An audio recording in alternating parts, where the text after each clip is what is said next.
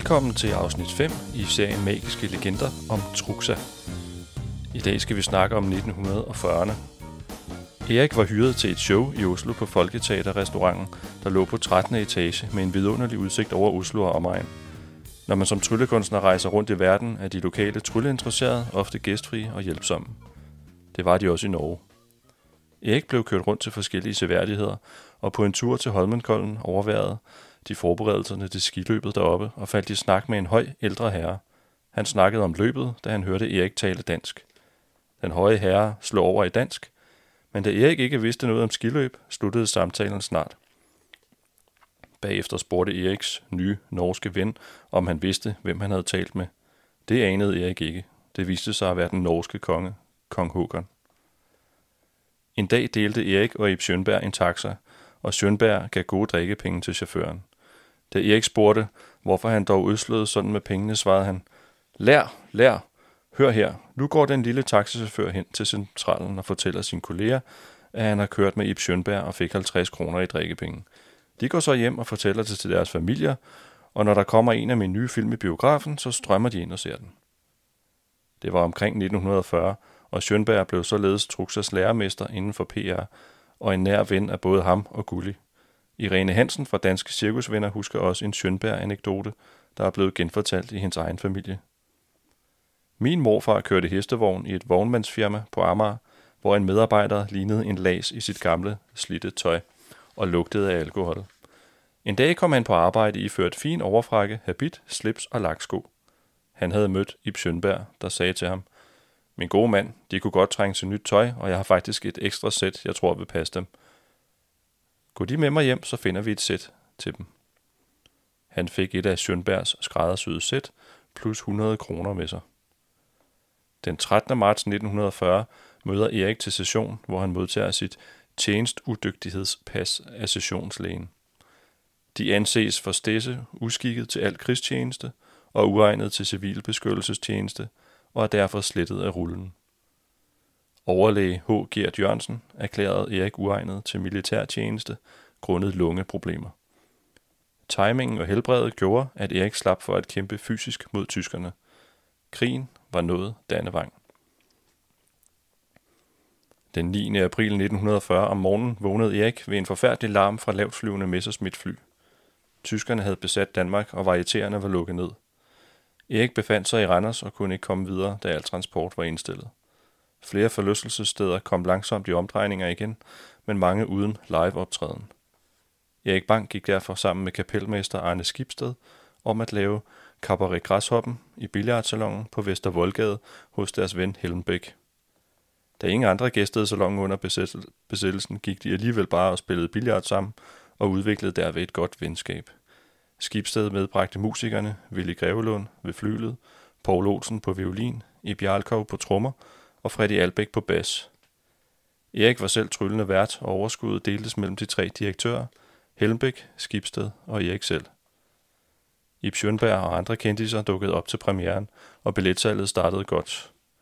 Udgifterne blev alligevel for store, og tre direktører var i overkanten, så da Erik blev tilbudt engagement andre steder, stoppede samarbejdet på venskabelig vis. Varietererne i provinsen ventede, og Erik besøgte blandt andet Trocadero i Kolding, Aarhushallen, Brockmann i Odense og Maxim i Randers. I København vandt små, intime kabarerer frem. De var så små, at publikum sad på skødet af både artister og hinanden. Kendiser var ofte ledere her, Lulu Sigler og Karen Jønsson og mange andre. Truxa mødte den berømte tryllekunstner, Dante, da han aflagde København et besøg. Dante var født i Danmark og var døbt Harry August Jensen. Forældrene emigrerede til USA, da han var 6 år. Hans talent blev opdaget af Howard Thurston i 1922, der gav ham kunstnernavnet Dante. Thurston var berømt for sine illusioner og store sceneshows, og Dante blev hyret til Thurstons andet store show, som han blev medproducer på. Truxer var en af gæsterne, der gik i byen med Dante en aften i København. Dante kunne pludselig ikke finde sin særprægede stok med sølvhåndtag, og Truxer prøvede at rekonstruere aftenen. Han fandt stokken på herretoilettet på en restaurant. Som tak inviterede Dante Truxer på morgenmad den næste dag på hotellet. Da Truxer mødte op, bestod morgenmaden af en flaske whisky, hvilket var lidt hård kost for unge Truxer, der ikke var vant til at drikke. Dantes helaftenshow, 50 mysterier og sensationer, med 35 assistenter og 5-6 jernbanevogne med udstyr, inspirerede Truxer til selv at producere et aftenshow Den magiske revy, som indeholdt 2 gange 40 minutter med omkring 40 magiske indslag. Efter syv forestillinger gav revyen et underskud på 58 kroner, men det mente Erik selv var billigt sluppet. Han indrømmede, at det var hårdt arbejde med plakattryk, opsætning af plakater, leje af lokaler og håndtering af pressen. Erik gjorde stadig sine første sceneerfaringer, og i BT 12. marts 1940 blev han spurgt, om han nogensinde havde dummet sig på scenen. Under en af mine forestillinger her i byen afbrød en ikke helt ædru tilskuer mig ustandsligt. Til sidst bad jeg ham komme op på scenen, og da jeg hjalp ham op på tribunen, så jeg mit snit til at anbringe en dame under kjole under hans jakke, som jeg så kunne tage af næste gang han blev højrystet. Manden morede sig på scenen med at slå tre af mine ølglas i stykker, for at se, om de var rigtige nok, hvorefter han lempeligt blev bragt ned på sin plads igen. Da jeg næste dag pakkede min kuffert ud, opdagede jeg til min redsel, at jeg havde glemt at fjerne underkjolen fra mandens ryg. Hvad må hans kone har sagt? Må de er gift nu? Det lykkedes også Erik at blive brandstifter ved et uheld. Hotelmanden væltede ind på scenen og råbte, de har sat ild i lokummet, det brænder. Erik indrømmede, at han benyttede kalium, der antændes, når det kommer i kontakt med vand. Resterne af kemikaliet havde Erik hældt i gårdtoilettet, og inden længe gik papir og træ op i røg. Mørklægningen under krigen bevirkede, at de danske cirkusser havde svært ved at turnere rundt. I august 1940 var Cirkus Mie Clausers telt stillet op i Loris have, og Erik skulle tilpasse showet til den runde manege, da han skulle optræde i deres forestilling. Under navnet Cirkus Evans, opkaldt efter kapelmesteren, der også var med i direktionen, forsøgte cirkuset sig med en cirkusrevy. Blandingen af skuespillere og artister solgte ikke billetter, og fru Inge-Lise Bock engagerede i stedet Erik Bang til en mere traditionel cirkusforestilling.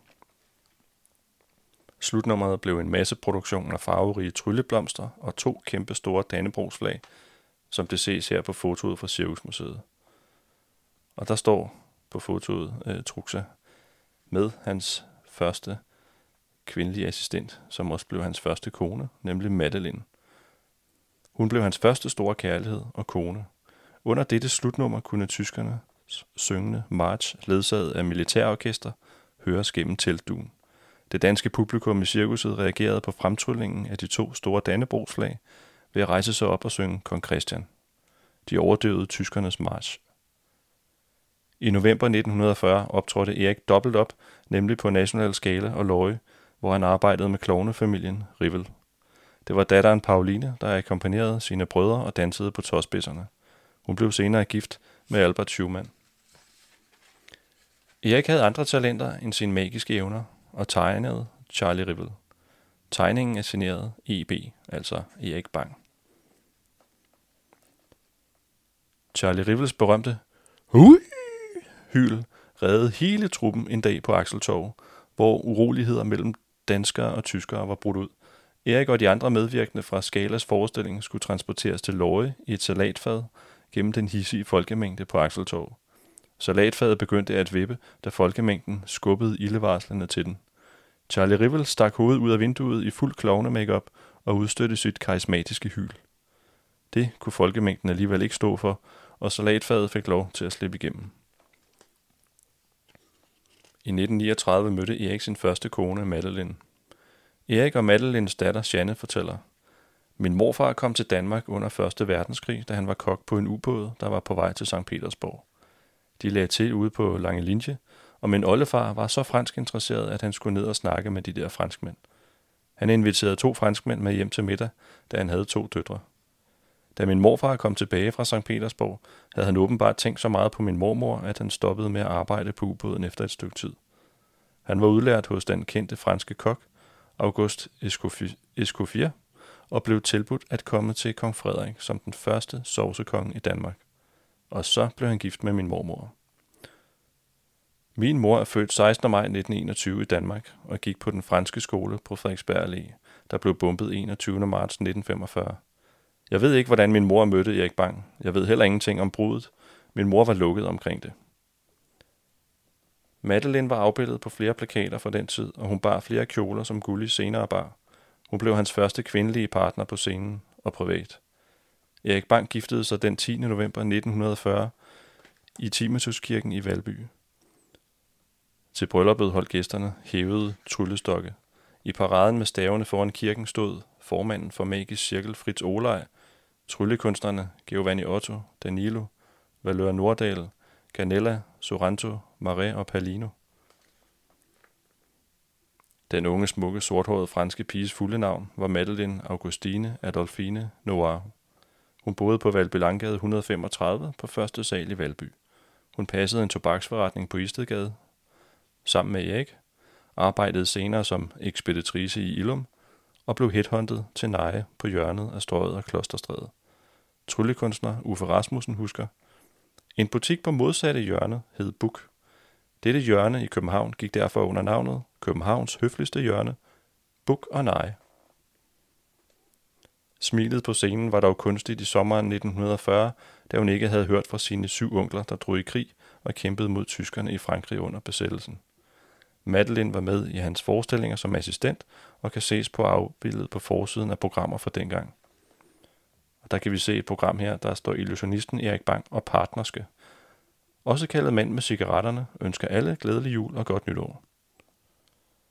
Og så står der, at han optræder i Sverige, og Aarhus, Odense, Viborg, Fredericia, Kolding, Haderslev med flere steder. Og nyhed, nu er der også tankelæsning med i showet. Og til november optræder han i National Skala i København, hvor han er blevet reengageret. Det største trylleshow, flot optræden, elegante kostymer og rekvisitter. Erik Bang er fri 1. januar. Året efter var der stadig intet nyt, og lokalavisen i Kolding skrev 16. april 1941, en sådan nagende uvidshed kan nok sætte et menneskes indre i oprør, men facaden skal være afbalanceret. Et glad publikum vil se glade smil. Hvad der rører sig i artistens indre, kommer ikke publikum ved. Det får smilet og er tilfreds. Ved krigens slutning var alle onklerne lykkeligvis vendt hjem i live. Madeline var blevet gravid med Erik og fødte en pige den 27. juli 1942 på Rigshospitalet i København. Hun blev døbt Janne Yvonne Bang. Erik ville ikke vedkende sig faderskabet, men blev i retten erklæret far til pigen. Erik blev skilt fra Madeline et par år efter, da han mødte Gulle, og hun havde en kort solo artistkarriere i 1943 som Madame Madeline i Cirkus Bindevejs efterfølgende. Og her er et avisudklip, hvor at vi kan se, at Madeline en dag måtte ud og optræde alene. Der står, i går skulle hoftryllekunstneren Erik Bang have tryllet for nogle gamle, der var inviteret til festforestilling. Men da han skal rejse til Oslo i morgen for at tiltræde sin nye stilling som teaterdirektør, havde han så susende travlt med paskontor og så videre, at det var ham umuligt at komme. Hans unge, smukke hustru, fru Madeleine Bang, der ofte har assisteret sin mand, tog en rask beslutning, pakkede en kuffert med trylleredskaber og tog ud og tryllede i mandens sted. Og hun klarede debuten så flot, at bifaldet ville have gjort manden misundelig, om han havde hørt det. Hendes solokarriere udsprang af en forestilling, hun lavede på egen hånd, da jeg ikke var optaget netop den dag. Han skulle ordne pas og papir, da han skulle optræde i Norge, og kunne ikke nå en forestilling for nogle ældre mennesker. Madeline pakkede en tryllekuffert og lavede forestillingen alene. I avisen fik hun god omtale og derefter blød på tanden. Her assisterer Madeline Erik på scenen, kan vi se på et foto, der er udlånt af Cirkusmuseet. Madeline hun står med en høj hat, hvor der bliver tryllet nogle ting frem, og Truxa står ved siden af i kjole og hvidt. Madelines datter Janne har blandt andet arbejdet som amtspolitiker og direktionssekretær og fortæller gerne om sin familie. Det kom som et chok for mig, at hun optrådte alene. Det har jeg aldrig vidst. Hun sagde selv, det var ikke noget. Men når jeg tænker tilbage, blev jeg i Bindevejs i 1943 optaget som et lille barn, ja, hørt nærmest til familien. Og det har været, fordi min mor optrådte der. Jeg kan huske, Eli Bindevejs omfavnede mig altid og slyngede mig op i luften, og sprikstalmeister Werner Knipsilt tog sig af os begge. Vi blev inviteret til premieren hvert år, når Bindevejs var på Bellerhøj lige til bedste døde. Min mor og mig sad i logen, og Janne fortalte, fortsætter. Med hensyn til min far, havde han jo mødt Gulli og var blevet skilt fra min mor. Og Gulli ville ikke have noget som helst at gøre med min mor og mig. Hun var jaloux. Jeg har en svag erindring om, at de optrådte i 1947 i Brønderslev, hvor jeg var på ferie hos dem. Og der kan jeg huske, Gulli sagde, det er sidste gang, vi ser dig. Jeg så dem ikke siden i barndommen. Og derfor har jeg heller ikke noget forhold til dem. Da jeg kom hjem og fortalte min mor om den bemærkning, blev hun lidt chokeret. Og så var der jo ikke noget at gøre ved det. Jeg blev sendt på kostskole i Frankrig, da min morfar mente, jeg skulle lære at tale ordentligt fransk. Efter min mor var i tobaksforretningen, kom hun ind i Ilum som første dame i tobaksafdelingen, hvor hun var vældig. Cigaretrationeringsmærkerne byttede hun til chokolademærker til mig, da hun ikke selv røg. Hun blev headhunted til Neje på strøget, hvor hun blev første dame i rejseafdelingen, og senere i 60'erne bestyrer af Neje på Vesterbros Torv. Jeg gik i den franske skole på det tidspunkt, og i min klasse på der gik øh, tryllekunstneren Giovanni Ottos yngste datter også. Og Janne mødte sin far en gang mere som voksen. Inde på Atlantic Palace optrådte han sammen med Gulli omkring 1967. Og jeg var derinde med nogle venner og min mand. Vi sad helt op ved scenen, og da han så skulle bruge en til at skære mig over, så kom han og valgte mig. Han kunne jo ikke se mig, og sagde, at jeg skulle komme derop. Jeg sagde nej tak, men folk klappede, og så måtte jeg gå derop. I det øjeblik, jeg lagde mig ned, kunne jeg se Gullis ansigt. Hun blev lige bleg. Hun kunne kende mig med det samme. Efter forestillingen snakkede jeg med min far ude bagved. Han sagde, vi skulle tage med hjem, og det gjorde vi så. Der boede de ude ved Damhussøen. Min mand og jeg var der. Gulli kom slet ikke frem. Hun gemte sig. Vi fik nogle drinks og aftalte, at vi skulle tale sammen næste dag i telefonen. Da han ringede næste dag, sagde han, at Gulli havde fået et nervesammenbrud. De måtte aflyse forestillingen på Atlantic Palace, og hun var helt ude af den. Så vi kunne ikke ses mere. Og det var sidste gang, jeg mødte ham.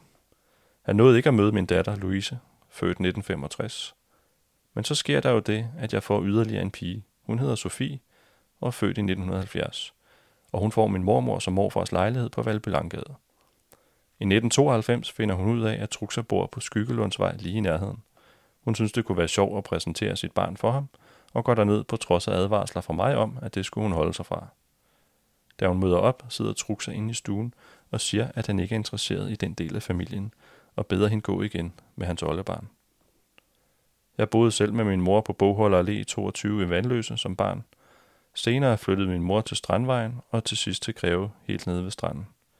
Hun var frisk til det sidste og var indlagt på Roskilde sygehus, hvor hun døde af en blodprop i januar 2006.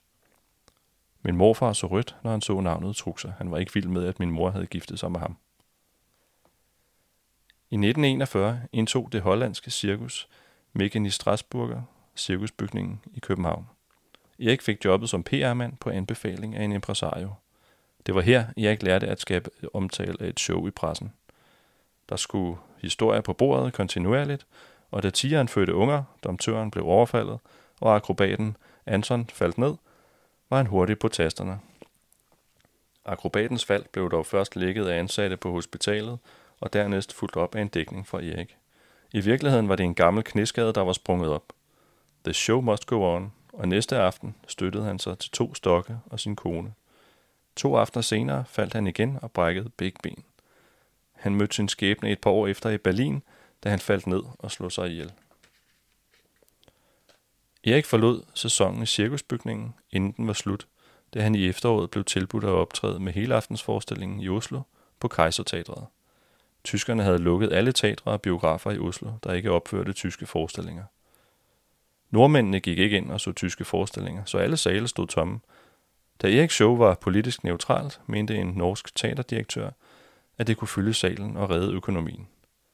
Erik medbragte det store arsenal af rekvisitter og hyrede to assistenter, men til premieren lukkede tyskerne stedet ned, inden de overhovedet kom i gang. Direktøren reddede situationen ved at lege sig ind hos serveringsteateret Bygdø Sommerteater og kalde Eriks show for et artistshow. Nordmændene væltede ind, men det rygtedes ude i byen, og tyskerne brød sig ikke om stofblomster og flag, der ikke var tyske. Norske landsforrædere saboterede forestillingen med ballade, slog udstillingsbilleder i stykker og rev plakater ned. Bygdø kunne kun nås med små færger, og en aften efter en saboteret forestilling, hvor de 12 tyskere sympatisører havde lavet rav i den, skulle de også sejle tilbage med færgen – Nordmændene, der også skulle med den sidste færge hjem, så nu deres snit til at hævne sig. Nordmændene var i overtal, og da færgen var kommet et stykke fra færgelejet, tvang de landsforræderne til at gå planken ud. Næste dag havde tyskerne lukket teatret, men Erik havde inden da nået at sejle blindsejlads på fremlæsfærgen fra Rådhustrappen gennem havnen over til Bygdø under stor pressedækning. Begivenheden blev transmitteret i Norsk Radio 23. juli 1941. Radioverden hed Løtner, og det var Eriks første radioudsendelse og blindsejlads. Manden med cigaretterne var populær under besættelsen. Ikke mindst grundet rationeringerne. Publikum jublede, når Erik tryllede cigaretter eller øl frem. Rationeringerne betød også, at restauratørerne ikke behøvede at booke underholdning, da de varer, de solgte, sagtens skulle sælges uden artister og musikere som lokkemidler. Smør, brød, pålæg, cigaretter, øl og vin solgte godt alligevel. Erik husker, at tiden under krigen påvirkede indtjeningsmulighederne som artist. Der skete jo det, at restauranter og varieterer efterhånden ikke havde nogen varer tilbage, så de blev nødt til at skære ned. Først blev de store orkestre halveret, så røg musikerne en efter en. Til sidst var der kun en trio tilbage. Så begyndte man at fyre solisterne. Jeg klarede mig udmærket de første par år. Jeg var jo på national skala. Og i 1942 skrev jeg kontrakt med Circus Scott i Sverige. Det knep med bookinger, så det passede ikke fint at turnere 52 svenske byer rundt i 8 måneder med Circus Scott med premiere i marts 1942.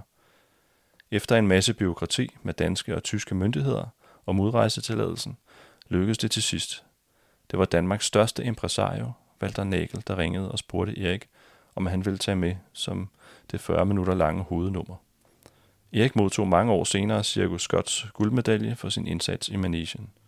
Skånska Dagblad lagde mærke til Erik på Cirkuspladsen 2. maj 1942. Den danske tryllekunstner Erik Bang gik omkring og var nervøs for, om han nu også kunne skaffe alle de cigaretter, han skulle trylle frem og væk på alle mulige måder om aftenen. Avisen i Christianstad bemærkede, Danskeren Erik Bang tryllede 20 cigaretter frem på 3 minutter. Det er mere end hvad monopolet går i land med. Han tryllede også en lille hvid kanin væk. Den skulle formodentlig deltage i kaninudstillingen på Sommerløst, som åbner i dag, og fik dermed velfortjent gratis reklame. Og her kan vi se et foto udlånt fra Cirkusmuseet af en ung Erik Bang, der tryller cigaretter frem og står med metalbæret fra Nick. Det er et PR-foto. I Sverige var der store lysreklamer i byerne. Hjemme i Danmark var der mørklægning og trist. En hesteinteresseret dame, omtalt som komtessen af direktionen, besøgte cirkuset i flere byer. Hun ankom altid elegant og velklædt i en rød sportsvogn. Senere viste det sig at være den påståede spion Jane Horney. Hun var en svensk-dansk kvinde, født 8. juli 1918 i Stockholm, der blev likvideret af modstandsmanden Hjalmar Ravnbo med to nakkeskud den 20. januar 1945 på Øresund. Likvideringen foregik ombord på en fiskerbåd mellem Høgenæs i Sverige og Rungsted i Danmark. Da tv-serien om Jane kørte på tv i 80'erne mange år senere, prallede Erik af, at han havde haft en affære med hende dengang i Sverige. Det var derfor, hun dukkede op til en del af forestillingerne, og det var derfor, han havde gemt en masse udklip om hende i sin skrabbøger. Horny havde pudset nok været kæreste med en ung dansk læge et par år tidligere, ved navn Hans Erik Knips Knipschild. Næsten samme navn som Eriks ven, Paul Knipschild Jørgensen, fra den senere afpresningssag. Om der var en relation, vides ikke, og i Erik Nørgaards bog om Jane Horney fremgår ingen anekdoter om Erik Bang. Horney var gift med den 15 år ældre redaktør på Aftenbladet, Herje Grandberg, samtidig med nogle af sine affærer. Rygtet gik, at hun ikke levede op til datidens moralkodex. Grandberg blev avisens udsendte i Berlin, og Horney tog med ham. Om Jane Horney fik nogle statshemmeligheder eller 13 rigtige tipstegn ud af Erik Bang, melder historien ikke noget om. I Stockholm var der kongeligt besøg ved prinsesse Sibylla med de tre små hækkeprinsesser. Erik tryllede små kaniner frem, og de fik en kanin med hjem, da de var begejstrede for trylleforestillingen. Og der kan vi se et billede af prinsessen her, hvor hun sidder med en kanin. Som tak modtog Erik efterfølgende en lille guldhestesko ledsaget af et takkebrev. Det er i øvrigt utroligt, hvad en voksen mand kan opnå med en kanin. Blandt publikum sad også en køn blondine, som Erik involverede i kaninnummeret en anden dag. Erik kyssede kaninen, da den var tryllet frem. Hun fornemmede, kysset var tiltænkt hende, og det var det sådan set også. Der var amoriner i luften. Efter forestillingen mødte Erik hende tilfældigt igen og spurgte om vej til hotellet. De indsede knap nok den kraftige regnbøge, da de sad i hver sin ende af en lang gynge på en legeplads og snakkede i over to timer. Da Erik skulle videre til næste by på turnéen, skulle hun tilfældigvis med sin chef samme sted hen, nemlig til Skændinge Stormarked. Hun var ellers blevet advaret af de andre artister om, at Erik allerede var gift. Cirkusledelsen, direktørerne Brønnet, indkaldte Erik til møde. De ville have ham til at optræde flere gange om dagen – for det samme honorar, men det var han ikke med på, da han vidste, hvad han var værd, og forestillingerne var jo udsolgt i Stockholm. Erik lavede 40 minutter af forestillingen, så de kunne ikke undvære ham, og han forblev samarbejdspartner med familien Bonnet i mange år frem. Også da sønnerne Henry og Robert tog over. Den sommer mødte Erik sit livs udkårne. Gulli Margareta Johansson. Hun var datter af en officer og arbejdede som fotograf i et atelier, men drømte om at blive damefrisør. Og her kan vi se et billede udlånt fra Cirkusmuseet af den unge Gulli med langt lyst bølget hår. Gulli blev Eriks anden kone og partner på scenen. Erik blev skilt fra Madeline, og de første par år måtte Erik og Gulli korrespondere med breve og nøjes med at besøge hinanden, helt frem til 1. september 1945, hvor Gulli endelig kunne komme til Danmark med den første frie båd. Takket være den tyske censur, kunne der gå op til to måneder før brevene nåede frem. Det var ikke nemt at få lov til at rejse til Sverige og optræde i Cirkus Scott. Erik besøgte det frygtede Sjælhus, hvor nazisterne holdt til, så han kunne få en udrejsetilladelse. Det lykkedes, men med den betingelse, at han skulle optræde i Tyskland. Det havde han dog ingen planer om at gøre, og da turnéen i Sverige var forbi, forpagtede han en lille tobaksforretning på Istedgade bag hovedbanegården i København, og var nu officielt ikke artist mere. Derfor kunne de ikke tvinge ham til at optræde i Tyskland. Min kontrakt løb ud, men jeg skulle måske være blevet, for jeg kom hjem til en værre ballade. Da jeg tog afsted, havde jeg været nødt til at underskrive en erklæring til tyskerne om, at jeg ville optræde i Tyskland, lige så lang tid som jeg havde været i Sverige. Men jeg skulle ikke have noget af at komme derned til både bomber og deres kraft frøjte. Så for at undgå det, købte jeg en tobaksforretning og sagde, at jeg ikke var artist mere. I forretningen havde Erik en hjælper, Evaldsen, der senere blev hans faste assistent og rejste med overalt. Madeline var også ansat i forretningen i en periode. Om lørdagen skulle forretningerne lukke kl. 14, ellers kunne de få store bøder. En lørdag efter lukketid kom en insisterende mand og bankede på døren. Da Evaldsen hverken ville eller måtte åbne døren igen, trak manden en revolver og fik de ønskede varer uden at betale. Da politiet kom, viste manden et tysk ID-kort, og politiet kunne blot skrive en rapport.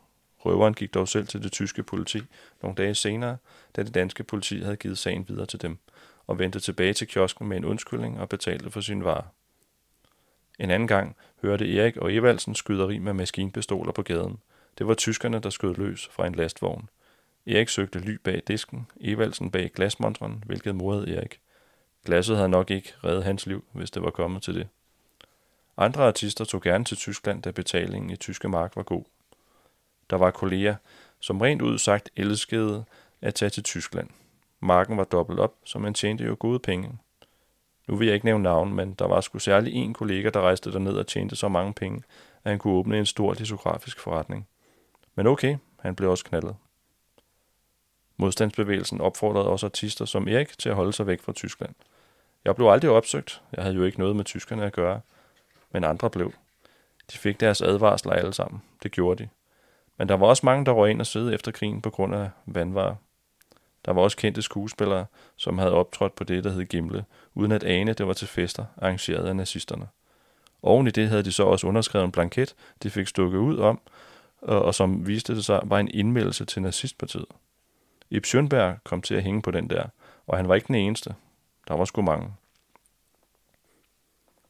Schönberg omgikkes højtstående tyskere under krigen og var tæt på at melde sig ind i nazistpartiet, men fandt senere ud af, at det nok ikke var en god idé.